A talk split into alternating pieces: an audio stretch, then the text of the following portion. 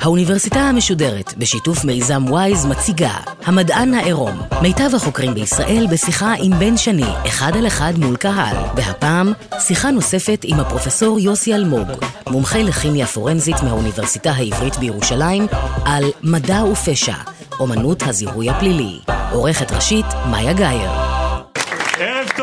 טוב לכם, לאורחים שנמצאים כאן בבר בתל אביב, למאזיני גלי צה"ל שמצטרפים אלינו להמשך המפגש על מדע ופענוח פשעים עם הפרופסור יוסי אלמוג, מומחה לכימיה פורנסית. בחלק הקודם של המפגש איתך סיפרת על מה שהביא אותך מלימודי קימיה לעסוק בפענוח פשעים, על השיטות לזיהוי חומרי נפץ שהתפתחו בישראל במקביל למלחמה בטרור, והתחלנו לדבר על השימוש שאולי המוכר ביותר כשמדברים על מדעים פורנסיים, השימוש שנעשה במדע לזהות חשודים. דיברנו על טביעות אצבע מהמפגש האחרון, הסברת למשל שטביעות אצבע נשמרות במשך שנים על דפי נייר שהוחתמו בהן, ועל האמצעים הכימיים שעוזרים לנו לחשוף אותן גם אחרי עשרות שנים. בחלק הזה, השני של המפגש איתך, אני רוצה שנדבר על המקום של השוואת DNA בזיהוי חשודים, הראייה הפורנזית שהיא אולי החזקה ביותר כיום בבית המשפט.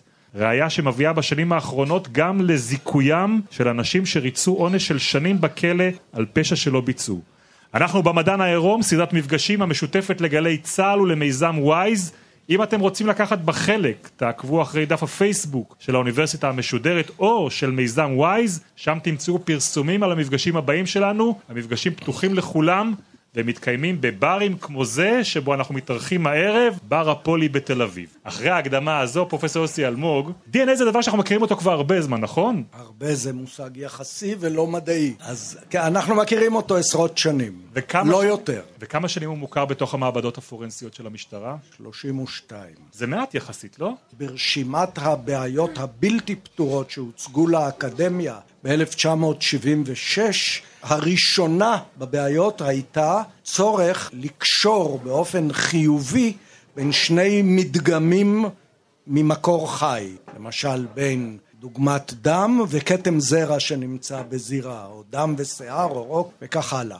האפשרות לשלול קשר כזה הייתה ידועה מתחילת המאה העשרים, האפשרות לקשור באופן חיובי ובוודאות לא הייתה קיימת. היה אפשר להגיע לקישור די טוב באחוזים נמוכים, אפילו בחלקי אחוז, אבל לא לקישור ודאי. וזו הייתה השאלה שעמדה בראש הרשימה, 1976. ב-1985 מדען צעיר באוניברסיטת לסטר באנגליה, הוא פיתח באמת שיטה להבחנה בין מדגמים ממקור חי שמבוססת כולה על תכונה שעד אותו זמן לא נגעו בה במה שנקרא ביולוגיה או ביוכימיה פורנסית. וזו התורשה. הוא התייחס לאותם גורמים שקיימים בגופנו, ליתר דיוק בכל תא מתאי הגוף, שעושים את השוני בין כל שני פרטים באוכלוסייה. אני רוצה להבין, בדיקות מי שפיר נעשו כבר קודם, נכון?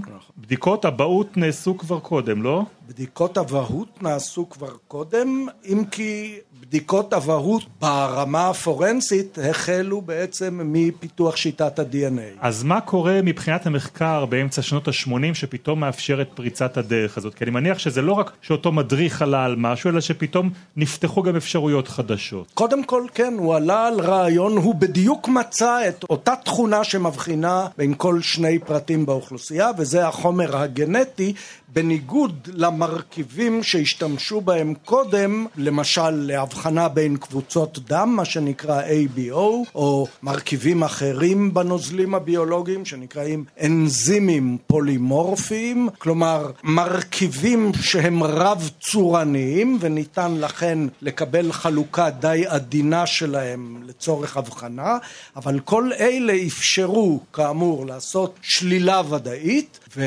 ולהגיע לקישור ברמה של אינני יכול לשלול. החומר הגנטי אפשר בפעם הראשונה להגיע להבחנה חד משמעית. אני רוצה לעשות לך ניסיון, אני יודע שעל הדברים האלה עוברים סמסטר באוניברסיטה בדרך כלל, ואני רוצה שתנסה לתת לקהל הסבר מדעי בקליפת אגוז. מה בעצם אתם מחפשים כשאתם מחפשים התאמה של DNA? החומר התורשתי בגופו של כל אורגניזם מבוסס על מולקולה ארוכה מאוד שנקראת DNA. במולקולה הזאת יש אזורים רבים שבהם יש יחידות כימיות שחוזרות על עצמן. חמש פעמים, שש פעמים, שמונה עשרה פעם אותה יחידה, בסופו של דבר הקטע הזה מסתיים במשהו אחר, ומתחיל קטע אחר שההרכב שלו, או הרכב היחידות החוזרות בו, הוא שונה. ניקח לדוגמה כמו רכבת עם קרונות צבעוניים. יש שלושה קרונות אדומים בזה אחר זה, ואחר כך שני קרונות כתומים, ואחר כך שמונה עשר קרונות לבנים, וכך הלאה. ובין אדם לבן אדם יכול להיות שונה בהרכב הקרונות הזה. במספרי הקרונות בחלקים השונים של הרכבת. רכבת אחרת תהיה עם אותם צבעים, אבל יהיו שישה קרונות אדומים, ואחריהם שלושה קרונות כתומים, ואחר כך אף קרון לבן למשל, וכך הלאה. אם כן, כאשר יש מספיק אזורים כאלה ברכבת, אנחנו מדברים על רכבת של מיליארד קרונות לשם דוגמה. כאשר יש מספר מספיק של אזורים כאלה ברכבת, אנחנו יכולים לקבל הבחנות ברמה אינדיבידואלית. מבחינה סטטיסטית, השכיחות של המופעים האלה, מספרי הקרונות הצבועים בחלקים השונים, אנחנו יכולים להגיע להבחנה חד-חד ערכית. זאת אומרת, לא יהיה עוד אדם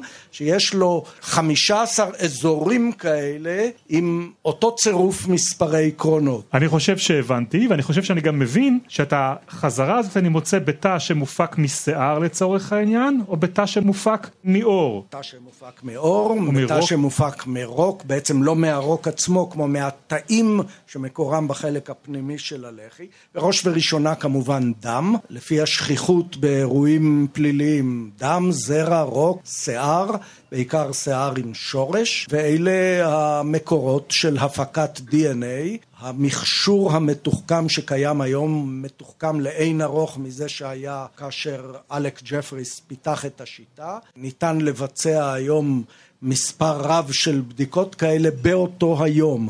אז נדרשו מספר שבועות להשלמה של בדיקה אחת.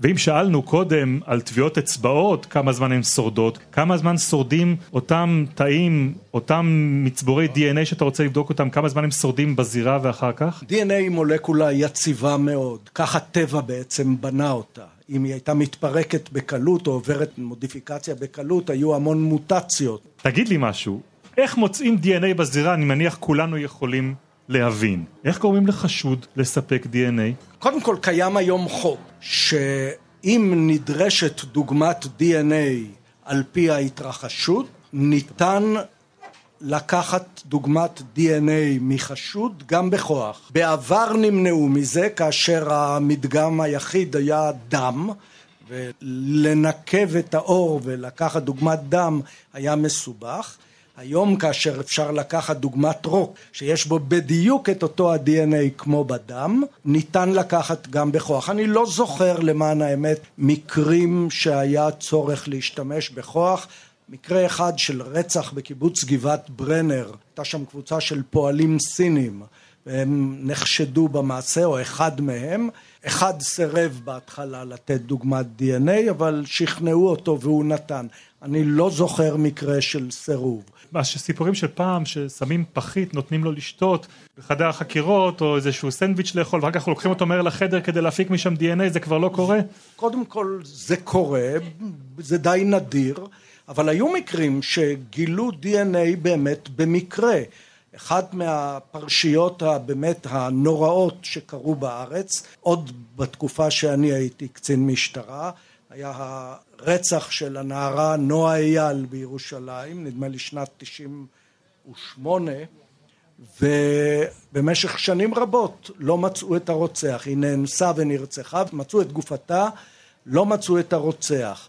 עד אשר הגיע למעבדת ה-DNA דוגמת דם או דוגמת DNA של מישהו שנחשד בעבירה פחותה בהרבה מרצח, הם מצאו שיש דמיון די גדול בין הרכב ה-DNA שלו להרכב ה-DNA שהופק אז מגופה של נועה אייל. והניחו שהרוצח צריך להיות בן משפחה של החשוד בפרשה האחרת. הואיל ואי אפשר היה להודיע לו אתה חשוד ברצח, לא היה בסיס מספיק, עקבו אחריו עד אשר הוא ירק ברחוב, אספו את דוגמת הרוק שלו, בינגו, מתאים בדיוק ל-DNA שהופק מגופה של הנרצחת. יש עוד uh, פשע שאתה מעורב בפענוח שלו, מדובר ברצח של השר רחבעם זאבי של גנדי השנה היא 2001. הבאת לנו לכאן אה, שיקופיות שמתארות, אנחנו לטובת אה, מאזיני הרדיו נתאר מה רואים בהם. כן, קודם כל האירוע. גנדי נורה ליד חדרו במלון הייט בירושלים, כאשר הוא עלה לחדרו מארוחת הבוקר. למעשה, בשיקופית שאתה מציג עכשיו, אנחנו רואים מסדרון ארוך של מלון, שטיח מקיר לקיר פרוס אליו.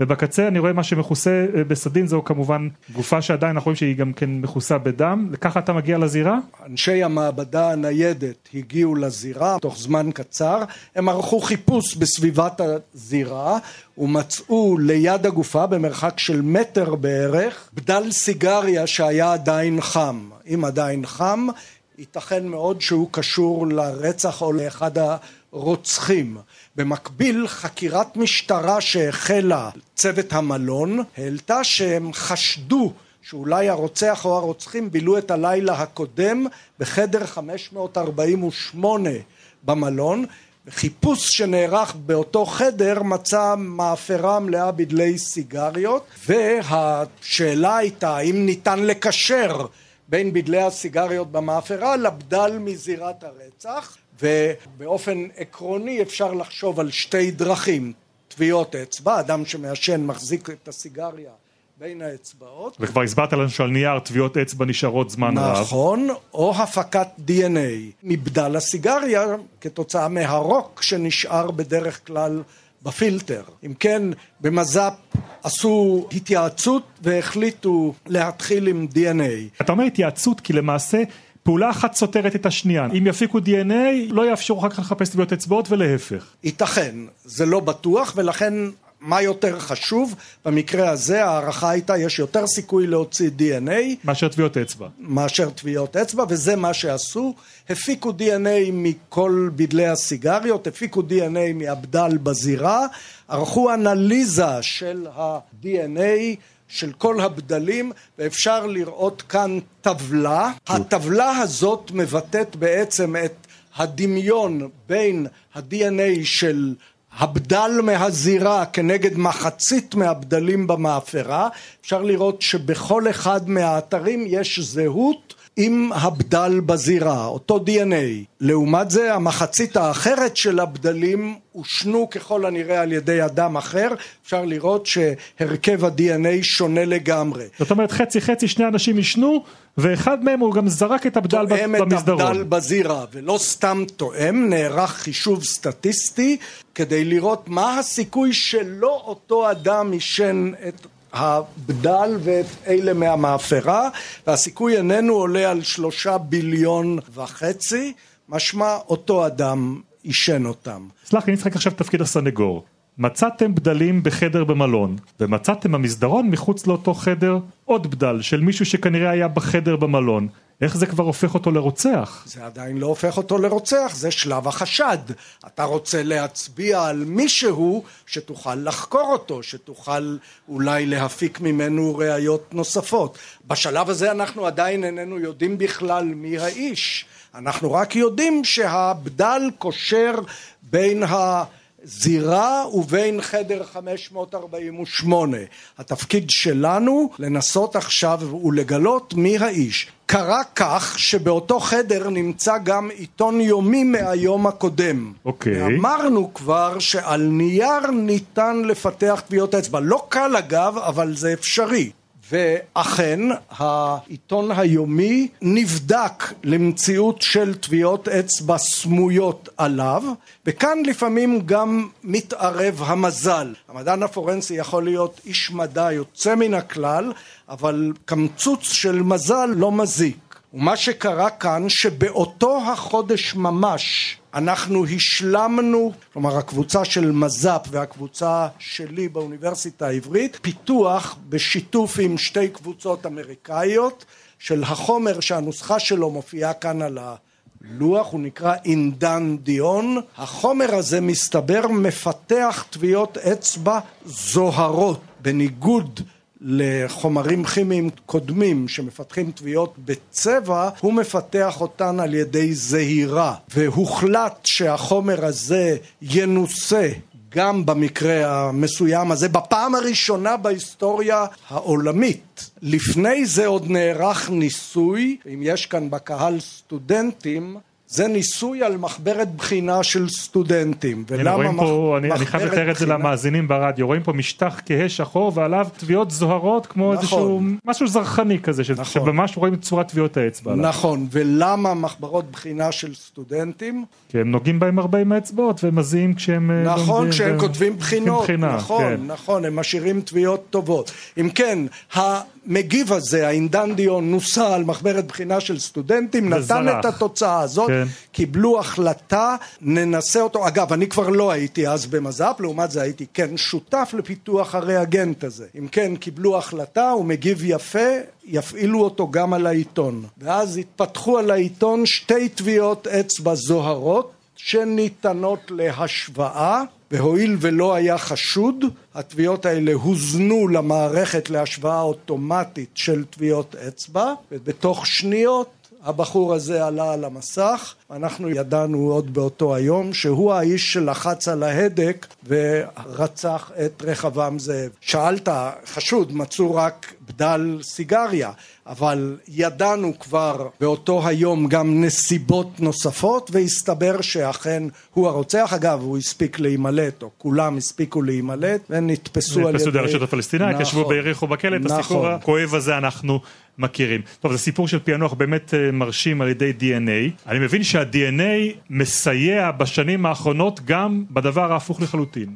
באמת, בזיכוי של אנשים שנחשבו אשמים, שהורשעו, יושבים שנים בכלא על ידי פרויקטים שנקרא בעיקר הפרויקט המפורסם, פרויקט החפות בארצות הברית, שמאפשר את הזיכוי שלהם. אתה יכול להרחיב איך זה באמת קורה? מי שולף, כל, ומי מזהה, ומי דואג לזה? קודם כל, ההצלחה הראשונה של אלכס ג'פריס, אותו איש שפיתח את השיטה של ה-DNA הפורנסי בלסטר. באנגליה אירעו, לא רחוק מלסטר, שני מקרים של אונס ורצח של נערות צעירות בהפרש של שנה זה מזה. למשטרה היה חשוד, הרצח הראשון היה ב-84 למיטב זיכרוני והשני ב-85 ולמשטרה היה חשוד שאפילו ידע על זירה אחת באופן די מפורט ואפילו הודה. הסתבר שזה היה בחור רפה שכל שתחת חקירה לוחצת הודה ברצח והוא נעצר והשוטרים רצו לחזק את מסכת הראיות עליו והבדיקה הראשונה בחקירת פשע של DNA פורנסי שנעשתה על ידי קבוצתו של אלק ג'פריס ראשית לקחה דוגמאות זרע מגופן של שתי הנאנסות וקבע שאותו אדם רצח את שתיהן, אבל זה לא היה ה-DNA של אותו חשוד שהודה, ואז האנגלים החליטו לעשות מעשה שמאז לא חזרו עליו הרבה פעמים לדגום את כל הגברים בשני הכפרים הרלוונטיים ולבדוק את דוגמאות ה-DNA שלהם. ואם תחשבו כמה זמן ארכה בדיקת DNA באותה תקופה, שנת 85-86, זה עבודה עצומה מבחינת ההיקף, והם התחילו לבדוק. ואז הסתבר שאחד מהנבדקים, כל הגברים בגילים מ-16 ועד 40 היו אמורים להידגם, והסתבר שבמקרה אחד, אחד המועמדים להידגם הציע לחבר שלו סכום כסף אם ייתן דוגמת דם, אז נתנו דוגמאות דם במקומו. מלצרית בפאב שמעה את השיחה הזאת, שמרה את זה בבטן איזו תקופה, ואחר כך לא יכלה להתאפק וסיפרה את זה למשטרה. מטבע הדברים שהאיש הוזמן מיד לתת דוגמת DNA, הפעם לא דרך מתנדבים ואכן הוא היה הרוצח והחשוד הראשון שוחרר מיד כמובן והרוצח עד היום יושב בעצם מרצה מאסר עולם. בארץ ההצלחה הראשונה של בדיקת DNA הייתה דומה מאוד. מקרה רצח בפתח תקווה, למשטרה היה חשוד, למען האמת שלושה חשודים, חשוד שהודה, חזר בו מהודעתו בבית המשפט והסתבר ראשית, שדמו לא טעם את כתמי הדם שנמצאו בזירה, אבל כל הכתמים נמצאו בשיטות שהופעלו אז, כלומר מה שנקרא ABO, קבוצת דם ואנזימים, נמצאו כאלה שמקורם בנרצח. האדם הזה שהודה וחזר בו, הורשע בבית המשפט, נדון למאסר עולם, וכעבור שנה התובע בתיק הרגיש אי נוחות עם ההרשעה הזאת למרות שהוא עצמו תבע והוא ביקש אם ניתן לעשות בדיקת DNA. התובע, שהוא מסתכן שההרשעה שהוא השיג הולכת להתהפך. נכון, אנחנו צריכים לגלות את האמת ולא לזכות בנקודות רק מפני שהבאנו להרשעה. אם כן זה מה שקרה, נעשתה בדיקת ה-DNA הראשונה בארץ והסתבר שאחדים מכתמי הדם שנמצאו בזירה אינם שייכים למנוח. כלומר בעוד שהתפלגות ABO ואנזימים נתנה זהות, אבל DNA הראה שהכתמים שהמעבדה הניידת של מזל ABO זה השיטה הישנה יותר נכון, לפני DNA, כן. נכון, אם כן הכתמים האלה מקורם לא היה בנרצח ואזי בודקים מחדש את כל רשימת החשודים מיד אחרי הרצח.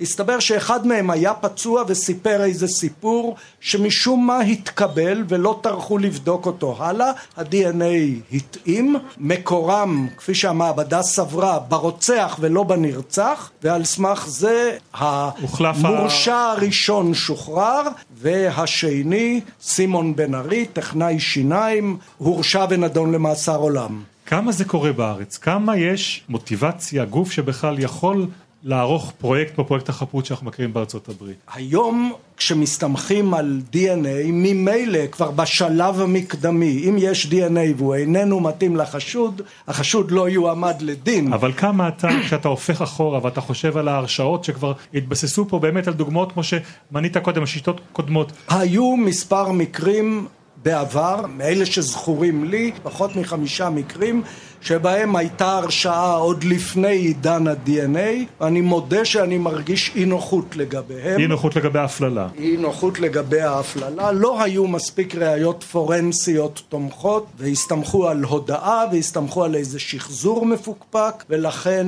אני מרגיש אי נוחות. Okay. אוקיי. מהמקרים שאולי זכורים למבוגרים בקהל, רצח רחל הלר בחודש אוקטובר 1974, המקרה של עמוס ברנס, שהורשע על סמך הודעתו והוא גם שחזר, חזר בו אחר כך, טען שהוציאו את ההודעה תחת לחץ, אז לא נעשתה בדיקת DNA, סוג הדם התאים, אבל יש סוג דם A מתאים ל-40% באוכלוסייה, זה לא יכול כמובן להרשיע. אילו יכולנו אז לבצע בדיקת DNA, היינו מגיעים לחקר האמת בוודאות. אנחנו מדברים פה הרבה על ראיות פורנזיות, אבל בכמה מהמשפטים הפליליים, באמת ממשפטי הרצח, האונס, המשפטים הכבדים, DNA מעורב? באיזה אחוז מהרשעות מעורב DNA בסופו של דבר? אני ממש לא יודע. כמובן שאם יש DNA בחקירת רצח, אנחנו מרגישים הרבה יותר טוב. אבל לפעמים הסתפקו בטביעת אצבע, ולפעמים הסתפקו בהודעה ובעקבת נעל ואולי דבר מה נוסף. ברור שמרגישים טוב, וגם יש איזושהי תחושה שגם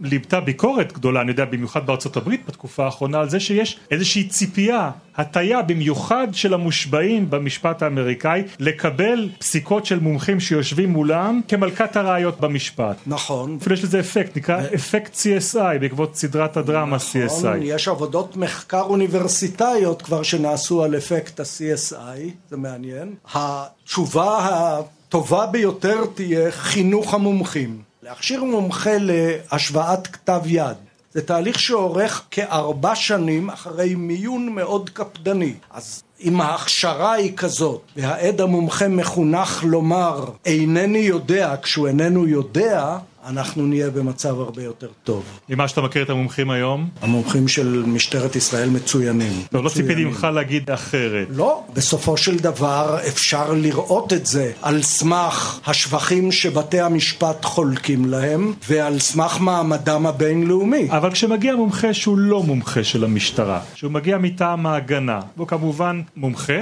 מטעם שמשולם לו כסף על חוות דעת שתסתור את דעת המשטרה. באיזה רצינות שמת לב שמתייחסים אליו בבתי המשפט בארץ? אם הוא איש מקצוע ברמה טובה, בתי המשפט יתייחסו אליו באותה רצינות. מה לעשות שגם בארץ פועלים מספר so called עדים מומחים מטעם, הם מקבלים כסף ולפעמים דווקא השאיפה שלהם היא התרסה כנגד המערכת ובית המשפט לעיתים קרובות מתייחס אליהם בחוסר אמון. יש דברים שאתם כבר יודעים לזהות, שאתה חושב שאתה יודע על פיהם לזהות, אבל הם עדיין לא קבילים בבית המשפט?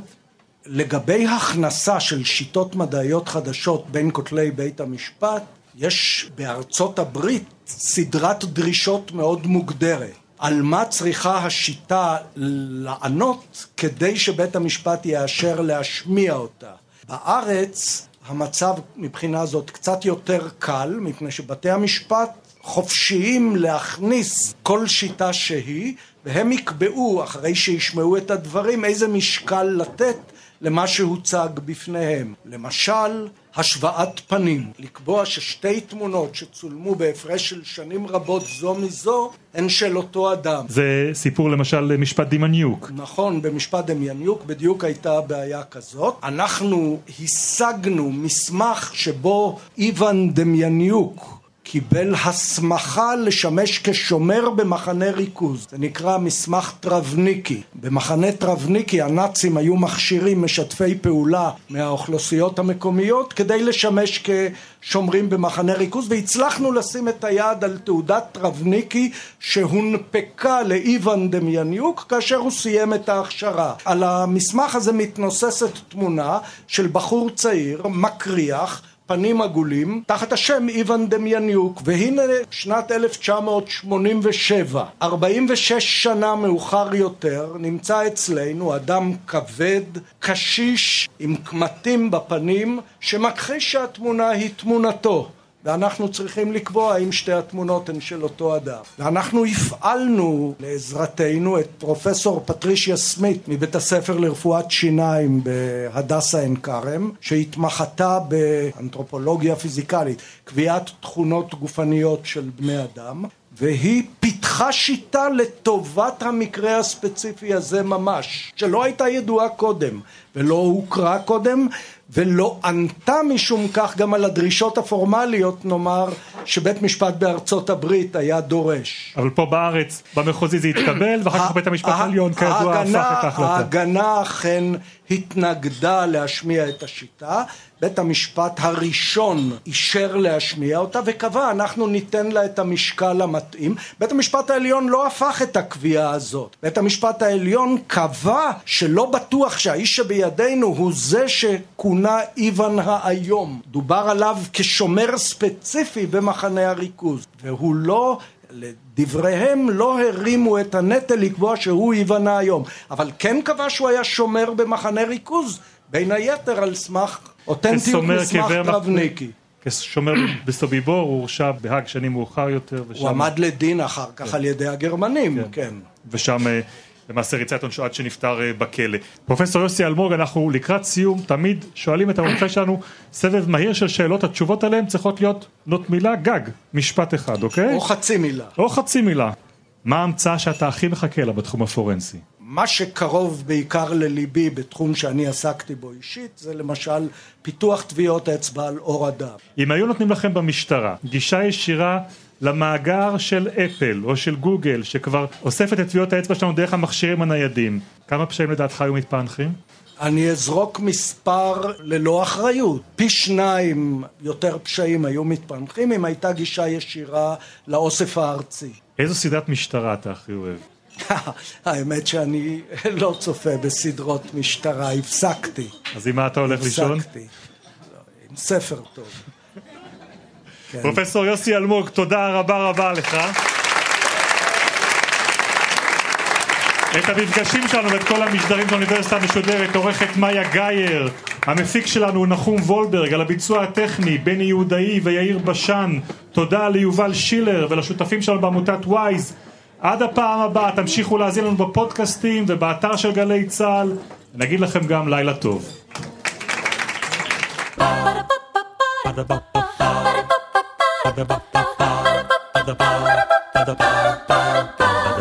האוניברסיטה המשודרת המדען העירום. בן שני שוחח עם הפרופסור יוסי אלמוג, מומחה לכימיה פורנזית מהאוניברסיטה העברית בירושלים, על מדע ופשע, אומנות הזיהוי הפלילי. עורכת ראשית, מאיה גאייר. עורך ומפיק, נחום וולברג. מפיקה ראשית, יובל שילר. ביצוע טכני, בני יהודאי ויאיר בשן. עורכת הדיגיטל, נועה שינדלר. האוניברסיטה המשודרת, בכל זמן שתרצו, באתר וביישומון גלי צה"ל, ובדף הפייסבוק של האוניברסיטה המשודרת.